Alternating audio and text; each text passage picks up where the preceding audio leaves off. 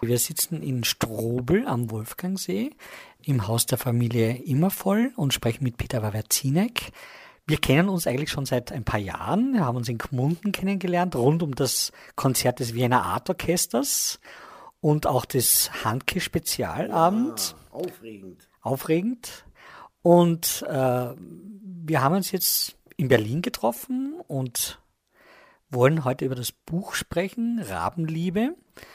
Da ich das Buch noch nicht gelesen habe und wir wollen es unseren Hörern vielleicht entweder mal auszugsweise bringen oder bei einer Lesung in Lietzen oder in der Umgebung von Lietzen, wollen wir eher darüber sprechen, wie lange man so diese Idee, dieses Buch zu schreiben, mit sich trägt, beziehungsweise stand das in Teilen fortwährend oder gab es da so einen Punkt, und jetzt schreibe ich es zu Ende? Fortwährend könnte ich nur äh, sagen, dass ich immer in meinen Büchern schon immer Anklänge hatte. Das heißt also, es war in, in, in nix das allererste Buch, was ich hatte.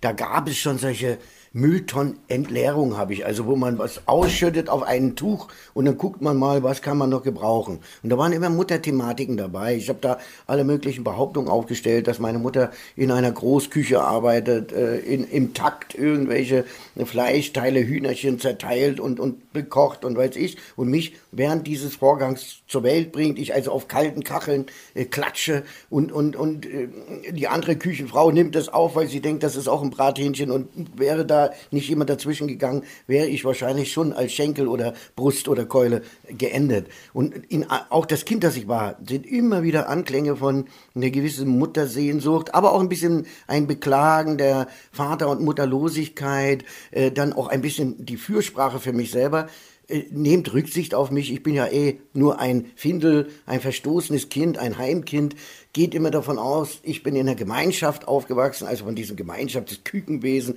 das, das Gösselwesen, die Enten, die Schafherde, da habe ich mich immer sicherer gefühlt, gefühlt als jetzt als Einzelperson. Und das klang immer alles an und war auch irgendwie immer schon da. Und dann hatte ich aber meine literarische Karriere, für mich persönlich hatte ich sie erledigt. Ich habe gedacht, jetzt hast du zehn Bücher gemacht, die sind so und so, aber unterm Strich nicht groß erfolgreich gewesen, hat nie einer so richtig beobachtet. Es gab mal diesen Erfolg, es gab mal dieses schöne Hörspiel, was sich aus irgendwelchen Texten, wo dann nie ein Buch draus geworden ist, gemacht hat. Es waren so viele Triumphe dabei, aber es wurde kein gesamtheitlicher, wo ich sagte, äh, ich bin jetzt ein Schriftsteller und ich werde auch so genommen und geachtet. Also wollte ich mich zurückziehen. Und in diesem Zurückziehen, just ein Jahr später, bietet mir jemand an, über den zentralen Bundesrepublik, also Bundestagscomputer, mit den wenigen, was ich weiß, äh, dich zu finden. Und da habe ich gesagt, na, das ist ja toll. Kann er das? Ja, haben die gesagt, drei Elemente, also Düt, Düt, Düt war der Name meiner Mutter, also ein ganz normaler Name, der also überall finden kannst. Und dann war irgendwas mit Rosengasse. Und er hat gesagt, morgen gehst du bitte, wie im Märchen klang das, morgen gehst du bitte an dein Faxgerät das war noch ein Faxgerät vom Freund, ich hatte gar kein Faxgerät. Und dann erfährst du alles. Das war wie so eine gute Fee. Und tatsächlich, ich sitze den nächsten Tag um 10 Uhr, hat mir aus und da fängt dieses Faxgerät an, Daten, Bilder von Fahrern äh, aus dem Ort noch drumherum und äh, Handyschulden äh, und äh, wo ich gesagt habe, um Himmels Willen, was weiß denn so ein zentraler Computer alles? Aber ich wusste dann, Eberbach am Neckar, die und die Steigerstraße dort und dort äh, in dem und dem Haus und eben vor drei Wochen umgezogen. Ne?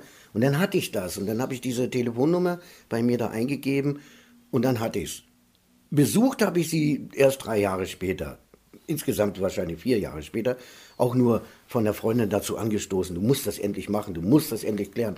Aber mit dem Schreiben dieser Mutterfindung, wie ich es damals genannt hat, nicht der Muttersuche, ich hatte keinen Anlass, sie zu suchen. Ich hatte auch keinen Anlass, sie zu besuchen oder aufzusuchen, sondern ich wollte vorfinden, befinden, mich einfinden, zurechtfinden mit der Tatsache, dass es sie gibt und habe es also dann Mutterfindung genannt. Und äh, da hatte ich alle Vorleistungen gebracht, die Erinnerungsarbeit hauptsächlich und eine persönliche Arbeit, dass ich also sagen wir mal ganz bestimmte Unzulänglichkeiten an mir persönlich noch ändern wollte, dass hier nicht jemand sagt, du selber hast ja auch Schwachstellen und kannst jetzt nicht anklagen und nicht hier als äh, Gerechtigkeitsfanatiker der Mutter gegenüber auftreten. Das wollte ich alles vorher noch erledigen, habe ich gemacht. Und dann ging es einfach nur noch um den Zeitpunkt, wann fährst du hin. Ich glaube, das habe ich jetzt so insgesamt angedeutet. Die Frage noch zu beantworten ist, das ging dann nach dem Besuch richtig los, Thema zu werden, weil dann hatte ich aber auch die Fahrt dahin, die vielen, vielen Verzögerungen, die vielen, vielen Sternfahrten, die ich gemacht habe, die dann später Sternfahrten in meine Seele wurden. Aber erst waren es nur Fahrten, ich bin zwei, dreimal vorher hingefahren, ohne dass ich den Mut hatte, dort zu klingeln. Oder ich bin dann hingefahren mit einer Freundin zusammen und ein Kind mitgenommen. Und haben wir eben so kindliche Sachen und habe immer die Wege nochmal auserkoren, habe immer noch irgendwelche äh, Irrgänge gemacht und mich immer wieder zurückgehalten und habe schon beschlossen, die besuchst du nie. Was soll der Quatsch? Da, da kommt nichts Neues bei raus. Und dann war doch irgendwie beim dritten Versuch, äh, Besuch, dann der Versuch da, äh, es einfach zu machen. Und dann war es dann halt so. Und danach, als ich zurückkam, bin, habe ich äh, bin ich sofort angefangen, das ganze Ding aufzuschreiben. In mehreren Varianten. Wie lange hat es dann dieser Schreibprozess gedauert, dann faktisch bis zum Herauskommen, bis, bis zur Fertigstellung des Buches? Also ich hatte vorher schon mal eine Romanvariante gemacht, das nannte sich Tom Gallus, das war eine R-Geschichte, ich habe nur einfach einen beschrieben. Äh, Gallus war für mich die Galle, das Galle Bittere, das Dunkelgrüne, das, äh, was bitter schmeckt, wo man das ganze Gericht am liebsten wieder wegschieben will, weil es Galle bitter schmeckt. Also es war auch eine Galle. So, dann, das habe ich zertrümmern müssen, habe mir schöne Teile wieder rausgerettet und gesagt, für späteres Projekt nimmst du es mit rein. Dann hatte ich Bangemann als Hauptfigur. Das war der, die Angst, das Bange haben, was tue ich mir damit an? Wie wird das Folgen haben für mein Leben und was kommt auf mich zu, was ich unangenehm finde? So, und das muss ich auch zerstören und irgendwie habe ich noch nachher teilweise Versuch gemacht, ein Science Fiction zu machen. Der innere Peter redet als besserwisserischer innerer Peter, als Zwillingsbruder zu mir und sagt, ich habe das alles ganz anders erlebt, das ging aber auch nicht. Und nach dem Besuch wusste ich, du musst ein, ein Ich-Roman schreiben, so wie ich es schon öfters gemacht habe. Und deswegen fand ich es auch ein bisschen genudelt, nochmal wieder ein Ich-Ding zu machen.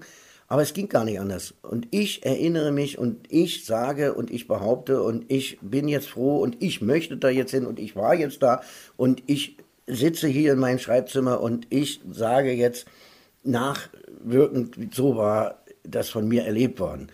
Und das hat dann so unmittelbar nach dem Besuch 2005 sofort eingesetzt und ich habe dann teilweise zwischenzeitlich hier an diesem Wolfgangsee als Seeschreiber gelebt weil ich da mittlerweile schon sieben Jahre weg war von der Materie Schreiben, wenn du es noch genauer sehen willst, wahrscheinlich schon acht bis neun Jahre weg war von dem Prozess Schreiben. Und ich wollte einfach sehen, ob ich, wenn ich zwei Tagebücher hier um den Wolfgangsee rum und in Gegenden bis Dachstein hoch oder Ebensee ins KZ rein, dann hoch auf den, äh, weiß ich wo das war, Mondsee, glaube ich, äh, jedermann mir anzugucken und verschiedene Sachen hier zu machen, ob ich das innerhalb von fünf bis sechs Monaten, ob ich das zusammenkriege, ob ich wieder äh, überhaupt noch in, in, in der Lage bin, ein, ein 300-seitiges Buch bis 400-seitiges Buch noch überhaupt so in, in, in der, von der Arbeitsintensität, also morgens aufstehen, loslegen, den eigenen Schweinehund überwinden, dann einen normalen Rhythmus haben, Tagesgeschäfte erledigen, nachmittags wieder nur ein, zwei Stunden schreiben, dann wieder äh, auf den Abend zu und dann nachts Einfälle noch registrieren. Ob ich das überhaupt noch drauf habe, mit über 50 mittlerweile. Und das ging und das habe ich mir dann bewiesen mit meinem Seiskammergut Buch äh, aus zwei Tagebüchern, also wirklich ein schönes Buch zu machen. Ne? Damit wusste ich, aha, du wirst also jetzt wieder automatisch weiterschreiben können. Du wirst diese 800, 900 Seiten, die, die dieser Portext waren, die wirst du wieder runterkriegen auf 400. Die dann für ein Buch zwar auch noch dick sind, aber immerhin noch lesbar dann, besser lesbar. Das waren so wie einzelne Schritte oder Stufen hinauf. Es gibt immer die Frage, äh, Stars entstehen, gibt es einen schönen Satz dazu, die fahren manchmal mit dem Lift rauf und kippen dann wieder runter. Es ist besser, das ganze Leben und auch Karriere oder wie man das auch immer nennen will, Stufe für Stufe zu ersteigen, weil man dann auch besser im Rhythmus ist. Hast faktisch von diesem Stillstand aus, ist es, hast du das Gefühl gehabt, dann durch diesen Bachmann-Preis auch, äh, oder Preis der neuen deutschen Literatur, wie er, glaube ich, anders heißt, mhm. äh, plötzlich wohin zu kommen, wo man gesagt hat, ist schon wichtig, dass das jetzt wahrgenommen wird, aber ist das, ist das auch Kulturbetrieb, es wird teilweise wird das Lesen auch als Wettlesen oder sehr, sehr kritisch betrachtet.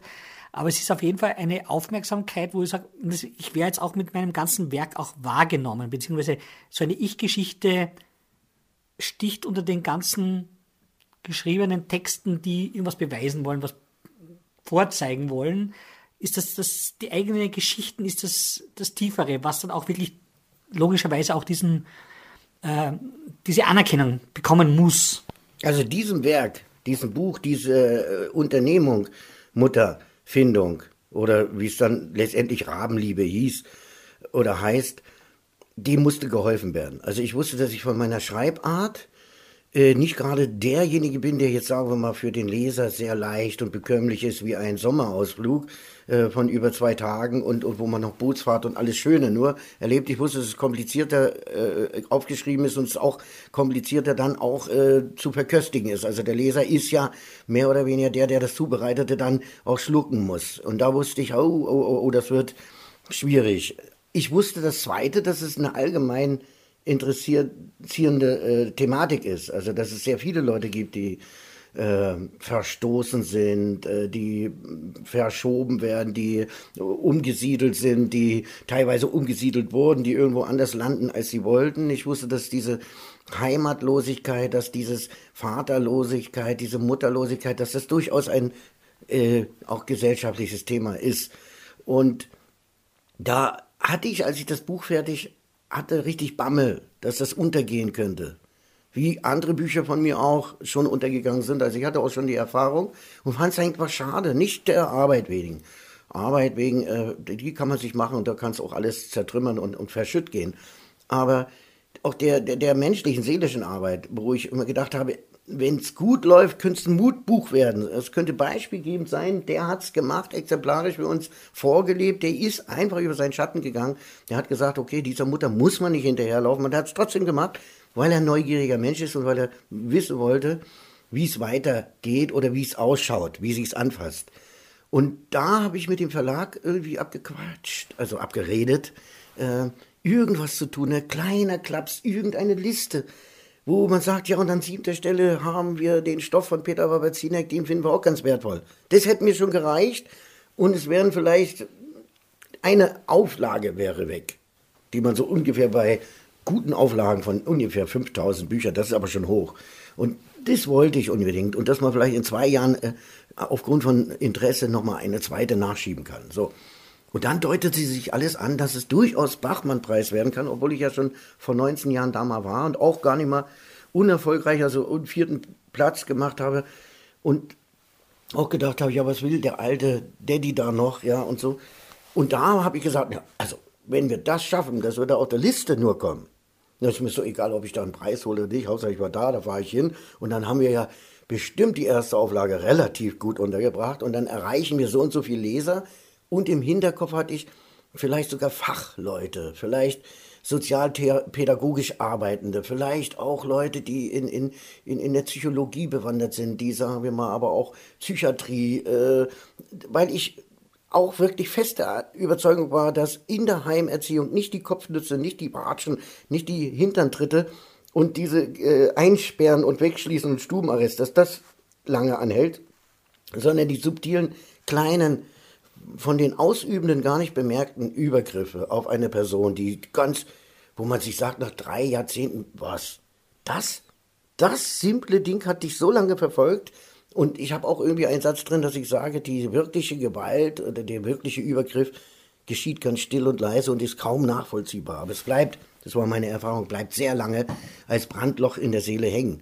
Und da wollte ich auch, dass die Leute sich damit beschäftigen, weil ich das ja an mir exemplarisch ausgearbeitet habe, dass eben diese eine äh, Situation für mich immer wieder nach drei Jahrzehnten noch etwas war, wo ich gesagt habe, das war nicht schön.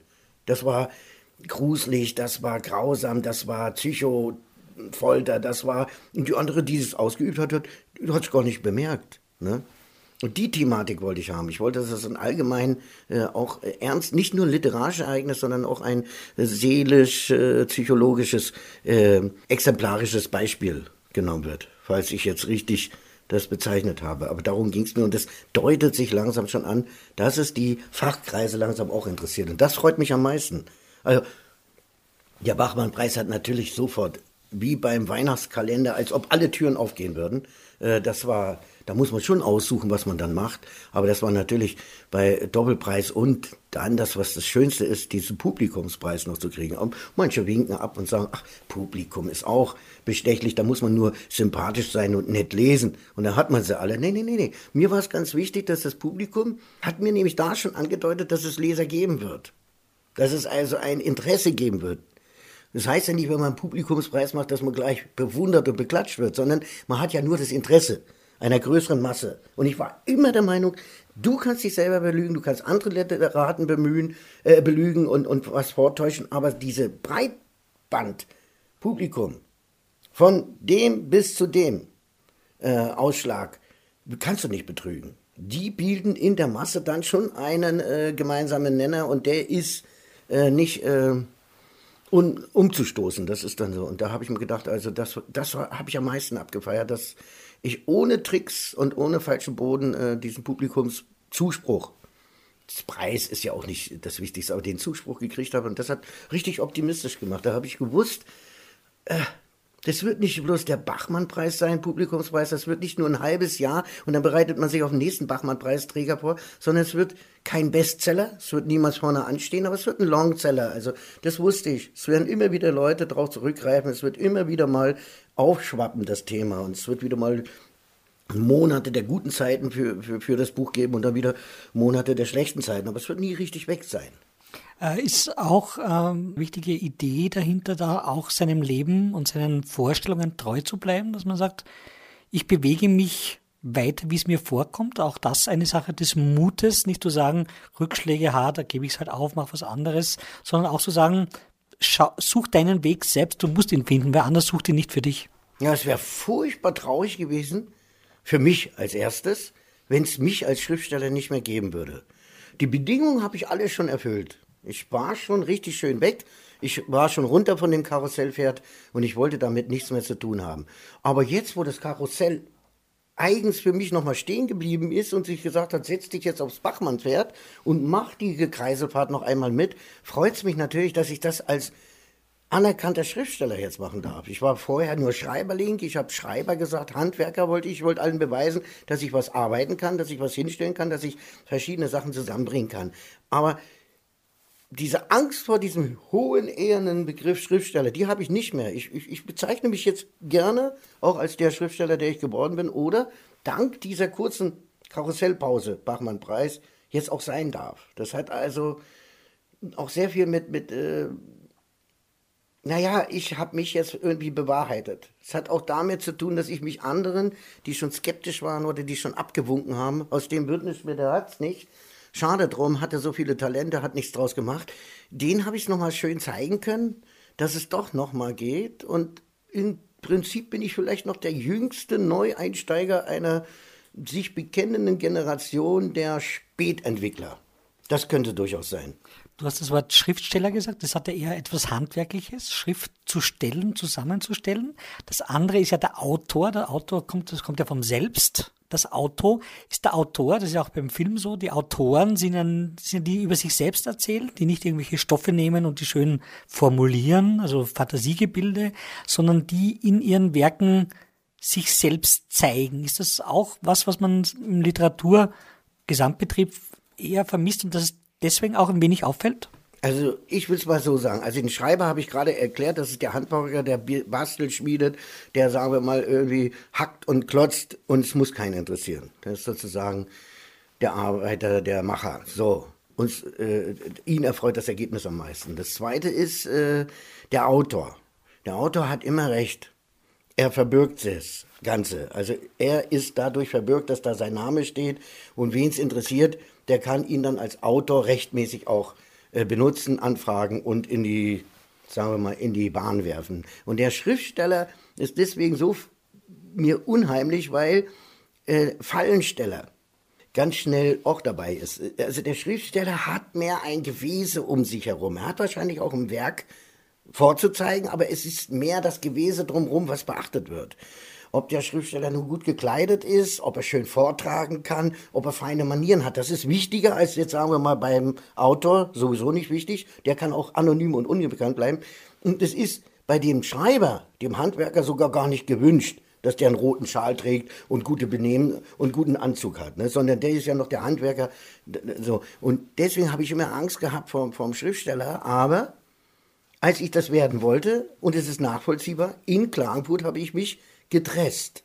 Ich habe mir ein Hemd schneidern lassen, ich habe eine Jacke angezogen, auch wenn meine Freunde gesagt haben, wie sah denn der plötzlich aus, äh, habe ich gemeint, dass das zu dem Konzept, ich möchte ein Schriftsteller werden, als Anfangsbonbon dazugehörte. Jetzt später werde ich wahrscheinlich in Hirschbelober auftreten können, weil ich es jetzt ja auch vom Ansehen her, das Wort Ansehen ist ja auch etwas, dass man sich ansehen kann oder äh, angesehen sein will. Ja?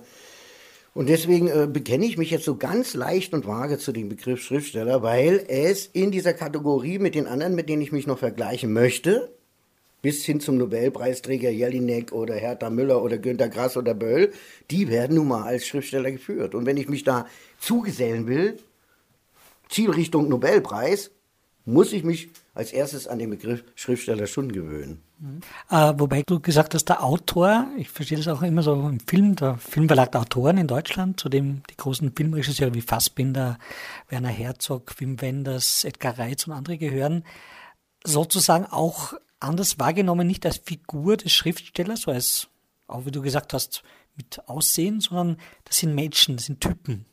Die haben sozusagen, wenn sie auftreten, reden sie selbst. Und was sie erzählen, was sie geschrieben haben, das sind sie selbst.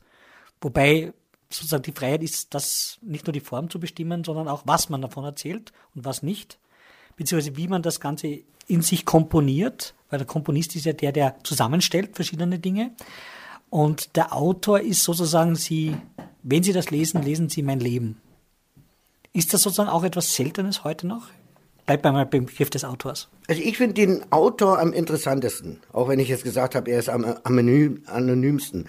Er ist derjenige, der Co-Autorenschaften dirigieren kann. Er muss nicht immer alles selber alleine machen, sondern es kommt bei ihm auch daran, darauf an, dass er gut dirigieren kann, dass er Zuarbeiten zulässt und die auch gerade zu seiner Arbeit braucht. Das heißt also, viele Dinge kann der Autor dirigieren und äh, ermöglichen, was der Schriftsteller schon wiederum nicht kann. Und der Schreiber ist allein schon immer noch auf sein Handwerk angewiesen. Also ich finde den Autor, der ist am Multi, am ausstrahlendsten, der ohne dass die Namen jetzt äh, auftauchen müssen. Während der Ghostwriter, also der, der, der, der Schattenschreiber, der wird oft auch noch mitgenannt. Aber der Schriftsteller steht oft für sich alleine da. Man denkt ihm und dichtet ihm an, er wird das alles allein geschafft haben. Er macht es genauso, mitunter noch viel schlimmer als der Autor, aber der Autor ist am wahrhaftesten damit konfrontiert, dass er sich aufsplittet in verschiedene Zuarbeiten und verschiedene Beihilfen, die ja ganz wichtig sind. Der Schriftsteller selber möchte das nicht mehr haben. Er möchte allein durch seine Tat und seine Kraft da sein. Der ist also quasi schon eine Marke. Der hat also sicher auch alle Marktwerte mit zu berücksichtigen und er drückt alle Zuarbeiten weg. Er macht das immer zu seinen eigenen Erlebnissen. Ich bin dann da und dort gewesen und dann erzählt er, da ist ein Wanderer des Weges gekommen und hat ihm das erzählt und er hat es dann umgewandelt. Aber er würde niemals zugeben, äh, dass er einen Schreiber hat und er setzt nur noch seinen Namen drunter. Das macht der Schriftsteller nicht mehr. Also, aber der Autor ist da, da wirklich der ehrlichste von allen. Der Komponist oder der Regisseur? Ich glaube, der Komponist selber kommt dem Schreiber gleich. Der Regisseur kommt wieder dem Autor näher. Und ich glaube, in beiden gibt es nicht so einen gleichmäßigen Begriff, der jetzt der Schriftsteller wäre. Das wäre höchstens noch in unserer Welt der Dirigent. Und bei dem anderen wäre es der Verleih. So komisch wie das klingen mag. Es sind immer äh, verantwortlich ganz einzelne Personen, die man mitunter gar nicht kennt, die dafür sorgen, dass ein deutsches Thema, ein deutscher Film, auch ein österreichischer oder Schweizer Film in, sagen wir Peru oder sagen wir Indien plötzlich doch greifen kann, weil das muss dann wieder ein Einzelner vermitteln. Und bei, beim Film ist die Vermittlung wichtiger, weil äh, das äh, Räume braucht. Also Konzertsäle sind natürlich auch große Räume, aber da muss kein direkter Vermittler, keine Agentur sein, sondern weil Konzerte haben sich im menschlichen Dasein generell schon etabliert. Ne? Film ist noch viel zu jung. Das muss noch etabliert werden. Da muss es noch riesige Festivals geben und da kann man immer noch was experimentieren. bei Konzerten kannst du nichts mehr experimentieren. Da gab es also, geht es nur noch um Zahlen. Da gab es sicher schon das große Konzert für zwei Millionen. Das gab es bestimmt schon. Das Filmereignis für zwei Millionen gab es noch nicht. Ne? Das Buchereignis für 22.000, das gab es bestimmt schon durch, äh, ich glaube, die kanadische Schriftstellerin in Kanada, die Schriftstellerin von Harry Potter, glaube ich, hat mal in einem Stadion für 22.000 Leute gelesen. Also da ist auch noch Nachholbedarf. Die Konzertgegebenheit, die Musik hat es da am unkompliziertesten. Da muss man nicht so viel machen. Wenn du jetzt sehr viele Lesungen machst über das neue Buch, ähm, wie lang schätzt du, gehen jetzt diese beiden Tätigkeiten beim neuen Buch sehr verstärkt am Beginn? Dann, wie du gesagt hast, Longseller. Wann beginnt der nächste Inhalt, nach, speziell nach diesem Buch, wo du sagst, es kommen so kleine Übungen, Etüden, Scherzi, wie man das auch in der Musik sagen würde, dass wieder was Großes wächst? Oder ist da so viel bei dir im Hintergrund, dass du sagst, da ist noch einiges offen, was auch so einen großen Roman betreffen könnte? Ja, Wenn es nicht den Begriff Ladenhüter gäbe, zu dem ich mich natürlich dann noch bekennen muss, äh, würde ich ihn nicht verwenden wollen. Aber ich habe jetzt gleich damit angefangen. Natürlich, ich kann noch einige Kästen aufmachen. Es ist in den vielen Jahren auch etwas äh, nebenher entstanden. Ich habe früher immer zu Freunden gesagt, ach, seid doch nicht so kritisch. Das, was ich noch geschrieben habe, woraus nichts wurde, wenn man das nebeneinander stellen würde zu dem, was ich veröffentlicht habe, würdet ihr denken, mein Gott, der Turm ist ja fünfmal höher. Also ich kann doch aus irgendeinem Fundus schöpfen und bin auch froh, dass ich jetzt als Bachmann-Preisträger anders angesehen bin und diese Kästen auch aufmachen und entstauben kann. Sie wären liegen geblieben und sie hätten auch wirklich keine große Aufmerksamkeit mehr erregt. Ich kann jetzt einzelnen Sachen Aufmerksamkeit zugedenken. Ich kann es entstauben, ich kann, und ich werde sicher als nächstes nur ein Zwischending machen ganz unspektakulär werde ich ein Buch machen, wo ich 333, sage ich bis jetzt, weil 333, das mir am liebsten, es werden bestimmt mehr sein, ähm, deutschsprachige Autoren parodiere. Das habe ich eben schon seit 25. Die früheste Parodie geht 8, 19, jetzt hätte ich beinahe gesagt 1891, da habe ich ja noch gar nicht gelebt, aber 1981 gibt es die ersten Parodien, die ich zu das waren damals für mich Lesezeichen. Ich habe ein Buch ausgelesen und habe mich hingesetzt und eine halbe Seite geschrieben, wie würde ich das jetzt? Was ist übrig geblieben? Welchen Wort, welche Art und Weise zu schreiben? Und das werde ich ganz nebenbei im nächsten Herbst haben. Damit mache ich mich dann zum Peter Enzensberger Babazinek. Ich möchte, dass jetzt auch der Beweis angetreten wird, wir haben uns da nicht geirrt mit dem Bachmann-Preis. Das ist nicht so ein kleines Strohfeuer, sondern und auch alle Skeptiker, die sagen, also das war vielleicht übereilt gehandelt mit dem Bachmann-Preis, der hat ja sonst nichts weiter drauf. Den will ich schon zeigen. Ich habe gelesen, ich habe mich mit der großen Breite der Literatur beschäftigt und es sogar mit einigen Humor und mit einigem Spaß und der ist nachzulesen bei den Parodien. Und ich komme von Parodien her. Viele haben das vergessen, aber ich bin im Prinzip ein Nachahmer, ein Mastenspieler, ein äh, Klassenkasper, ja, und, und möchte auf diese schönen ehernen Werte wieder zurückkommen. Ne? Und dann wird sicher irgendwann mal, sagen wir mal, in vier bis fünf Monaten Ruhe sein mit Lesungen. Also dann habe ich überall mich gezeigt, dann habe ich all die Leute besucht und erfreut, die es unbedingt haben wollten. Dann bildet sich auch langsam, Gott sei Dank, den Horizont, der nächste Wettbewerb an. Dann übergebe ich den Staffelstab an den nächsten Bachmann-Preisträger und dann soll auch ein bisschen Ruhe herrschen. Und dann kann ich mich natürlich hinsetzen und dann weiß ich natürlich, dass ich jetzt über eine Trinkerheilanstalt schreiben werde, wo ich ja fünf Jahre war. Nicht direkt fest drin, aber als Zeitungsmacher für die Anstalt, als äh, Schreibwerkleiter für die Anstalt und immer mit dem Nebeneffekt, mich selber zu therapieren, zu entsüchten in, in, in, diesem Fall. Und das will ich natürlich als Schwarzhumorige, da will ich richtig viel äh, Humor reinbringen, weil das natürlich auch entsetzliche Lebenszustände sind, wenn man sich nicht mehr anders zu helfen weiß, als dass man von außen sich therapieren und wie so ein kleines Baby lenken lassen muss, weil sonst stirbt man. Wenn diese Hilfe nicht mehr kommt, dann ist man am Ende. Das ist aus. Und das sind halt diese Menschen, die ich jetzt beschreiben will, die sind immer kurz vor der, vom Fallbeil, die sind kurz vor der Klappe, wo sie abstürzen können. Ne? Und äh, das, also da habe ich schon fest was vor. Und wie ich am Anfang gesagt habe, darauf freue ich mich durch diese Aufmerksamkeit, die ich. Also es gibt bestimmte Dinge, die kann ein Mensch dann erst wieder angehen, wenn er genügend Aufmerksamkeit, ähm, wie nennt man das? Ich habe es ja nicht selber, oder habe ich es doch selber?